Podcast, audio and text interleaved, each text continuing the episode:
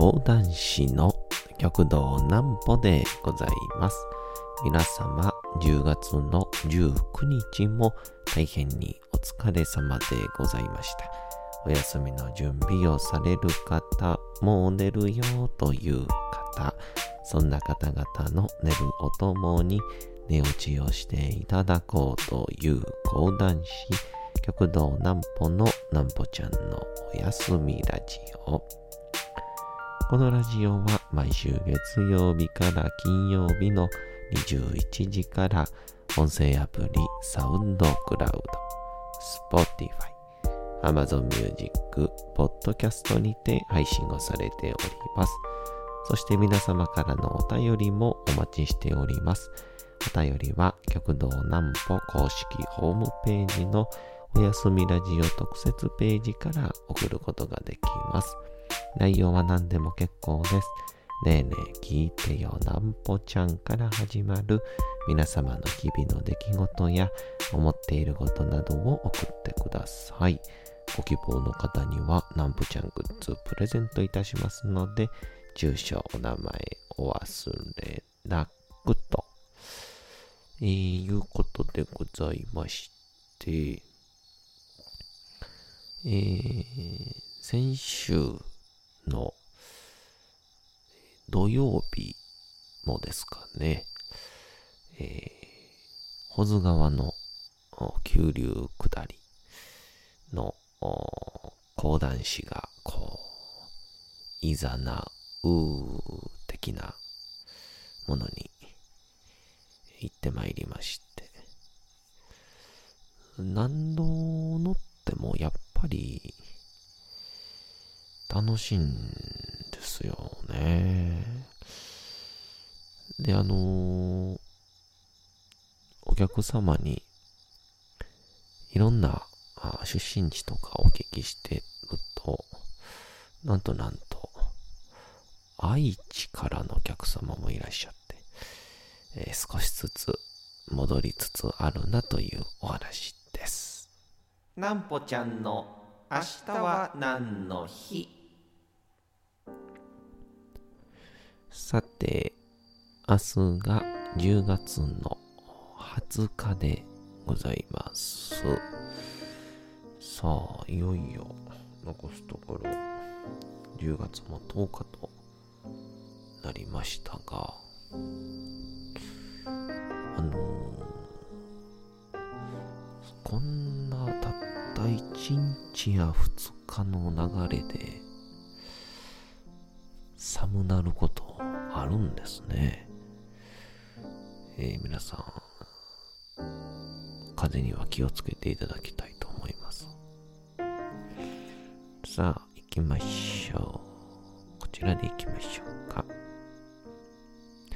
新聞広告の日。例年10月15日から22日は日本新聞協会が主催をしている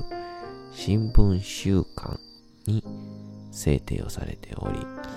その中で割と覚えやすい日付となる10月の20日、20日に新聞広告の日として同協会が記念日に制定をしております。新聞発刊の資金源となっている新聞広告の役割や情報源としての活用を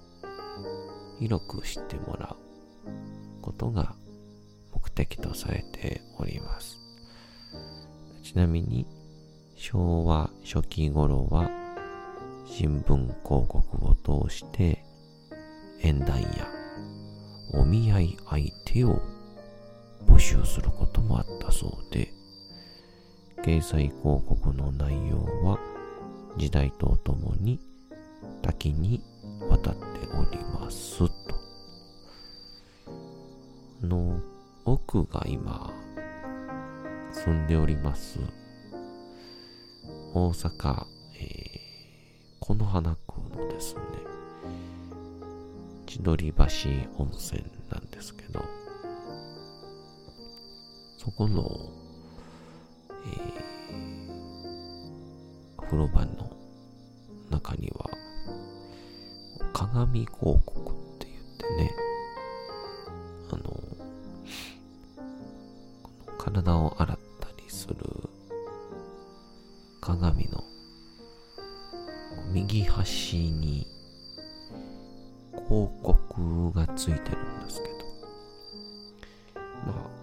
店でやったりとか、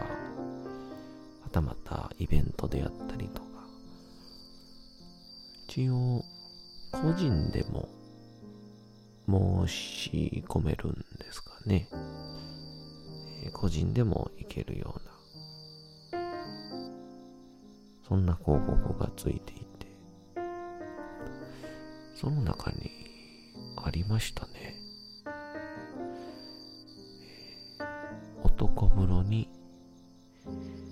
えー女性で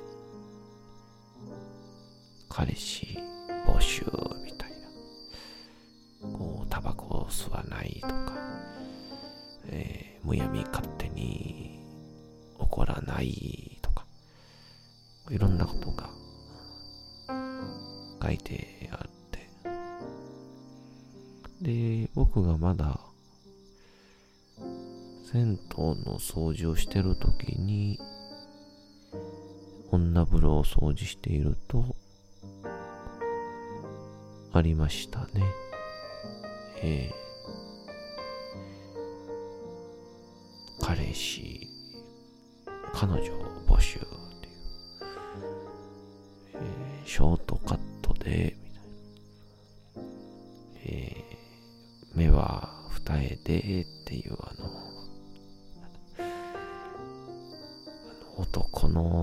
す条件ってやっぱり、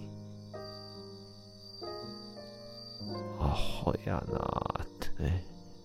いや、その、重きし外見だけみたいな。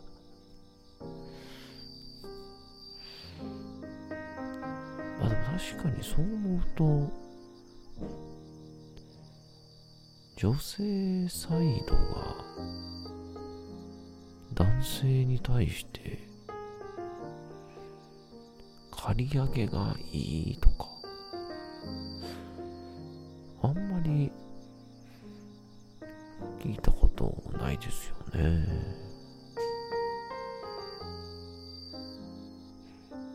まあまあ、男は結構簡単に髪型変えれちゃいますからね。れ以上詳しいことは、ちょっと僕の人生経験値では、わからないんですけど。さあ、保津川下りもですね、もう前回で3回目ぐらいに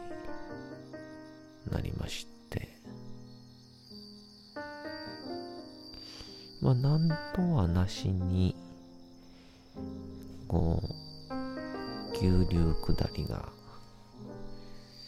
どういう風に進んでいくのかな、みたいな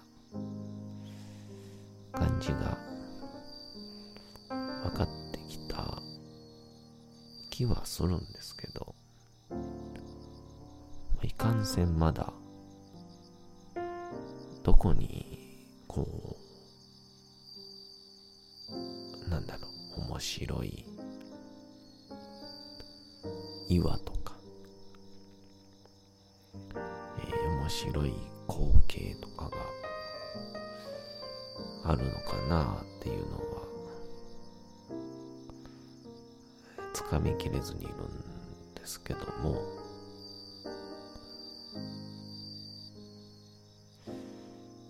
まあそんな思うながら毎度毎度、まあ、僕のちっちゃい頃の話であったりとか。まあ僕の講談でのちょっとまあ、なんて言うんでしょう。ジ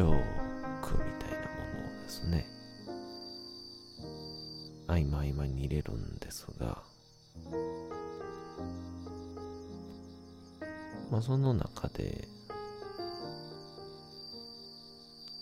出身地とかをね、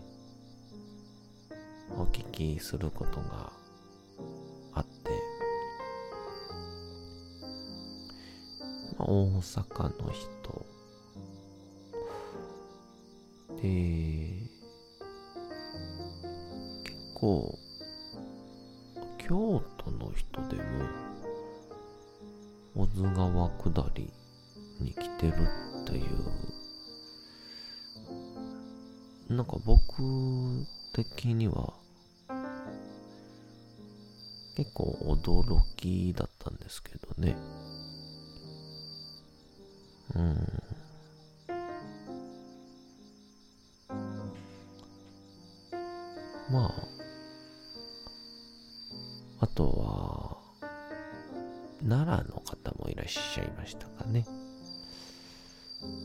っていう風な感じで、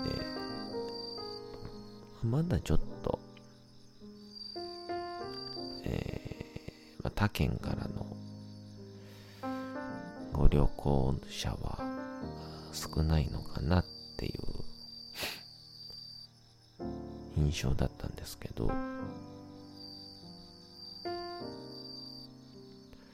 まあそんな中で、一人の家族というか、一組のご家族が、まあ例えば奈良県、えー、京都府、大阪市っていう言い方しても、なかなか該当しなくて、えー、ごめんなさい。どこですか？みたいな感じでお聞きしたら、ちっちゃい男の子が、うんちって答えましてね。あの、まあ、その日、一の爆笑をかっさらいましたね。て聞くと、愛知だったことが分かりまして、えー、まあ、愛知って答えるってことは、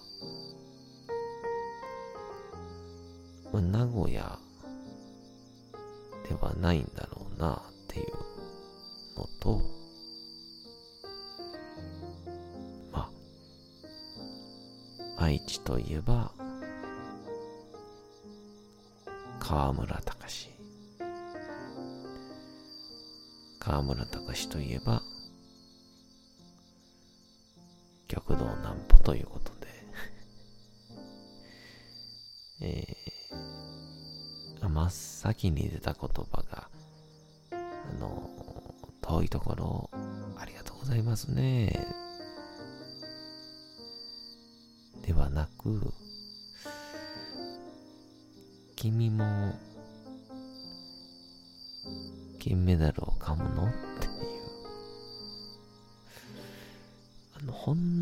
少し前のニュースやったはずなんですけど、思いのほかみんな覚えてはりましたね。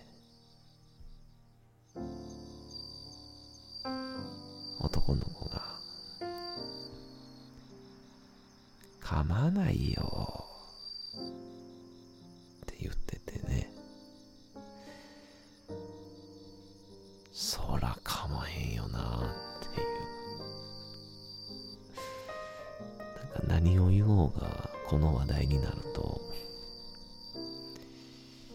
ニヒルな感じになるんですけどね。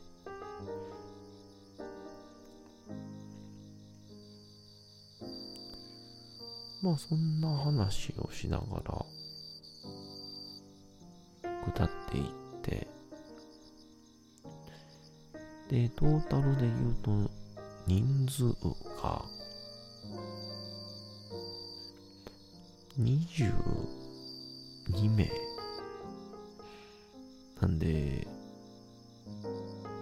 一応船にですね6列ぐらい椅子が並んでいてでその椅子に4名ぐらい座れるようになってて、かけるの4、5、4、6、20、4でちょっと少なくて22ぐらいの。まあ、乗れる人数、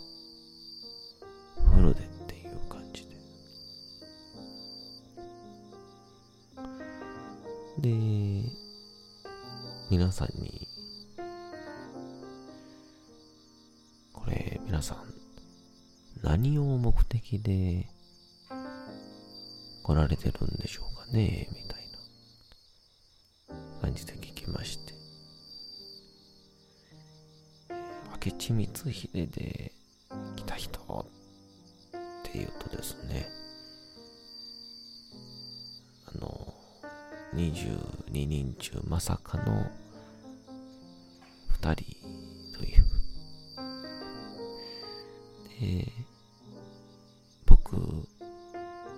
講談師の極道南歩。目当てできたんだよ。っていう人は、ゼロで、なんかいくつかね、条件出してみたんですけど、一つも該当しなくて、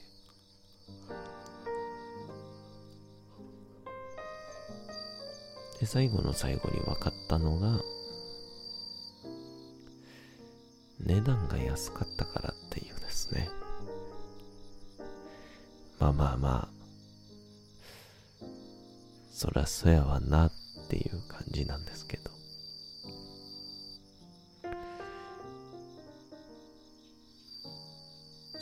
きっともっと亀岡っていう、一応、車がついて、で、保津川下りもついて、で、あとは、路線バスとか、観光ルートバスみたいな、もついて、まさかのなんですけど、1800円っていうですね。これあの、通常の保津川下りだと、4100円っていうお値段がするので、まあ、あのその代わりね、やか、やかましい講談師はついてこないという特典があるんですけど、涙が出てきました。えー、きっともっと亀岡。応、明智光秀にまつわるお話もしながら、まあ、皆さんのご機嫌も伺いながら、えー、いろんなお話をして、保津川を下っております。えー、12月まであるので、もしよろしければ、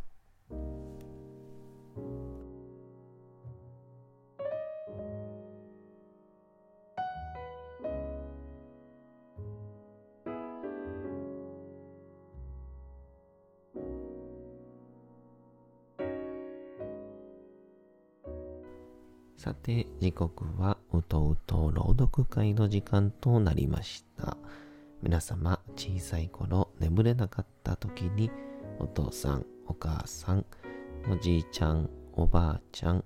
お世話になっている方に本を読んでもらった思いではないでしょうか。なかなか眠れないという方のお力に寝落ちをしていただければと毎日様々な物語、小説をお届けしております。さて、えー、本日もお読みしますのは、チャップリン自伝若き日々でございます。えー、昨日ですね、また後日お話しするんですけど、ご自宅での講談会に玉秀斎先生とご一緒させていただきまして、そこでもチャップリンやっていきまして、えー、この毎日の朗読がしっかりと生きております。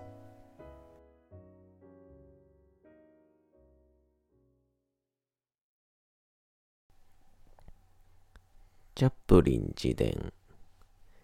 若き日々まず靴箱から船体の両側を切り出して段ボールの土台に縫い付ける。次に滑らかな表面に煮皮を塗った後、コルクのおがくずをまぶす。マストに色付き銀紙を巻きつけ、青、黄色、赤の旗をトップマスト、ブームの橋、そして船首から船尾にかけて差し込む。こうしてできた百層を超える小さな船は、色とりどりの銀紙や旗に飾られて楽しく華やいだ光景を醸し出し、客の目を引きつけてよく売れていた。この親子と知り合いになった私は、船を作る手伝いをするようになり、すぐに作り方のコツを覚えた。そして二人が町を去った後、自分でもこの商売をやってみることにした。こうして6ペンスの元手と段ボール紙を切って手にできた豆と引き換えに一週間でサンダースもの船を作り上げることができたのだった。けれども狭い屋根裏部屋で母の内職と私の制作を共存させるにはスペースが足りなかった。それに、母は煮皮を煮る匂いが臭いと文句を言ったし、煮皮の鍋は、母が作る朝のブラウス。これに絶えざる脅威を与えていた。結局、私の船の経済的貢献度は母のブラウスのそれより低かったので、母の内職が優先をされ、私の家業は諦めざるを得なくなった。この時期には祖父にはあまり会っていなかった。その一年ほど前から祖父は体調を崩し、両手が痛風で腫れ上がって、靴修理の仕事もままならなくなっていた。だが祖父はそうなる前には、可能な限り、いつも母に数シリングずつ工面をしてくれていた。時には、クエーカーオーツと玉ねぎを牛乳で煮て、塩と胡椒で味付けした素晴らしく美味しい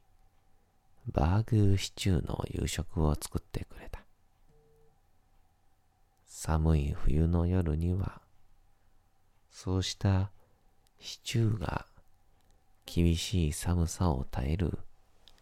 元気のもとになったのであった。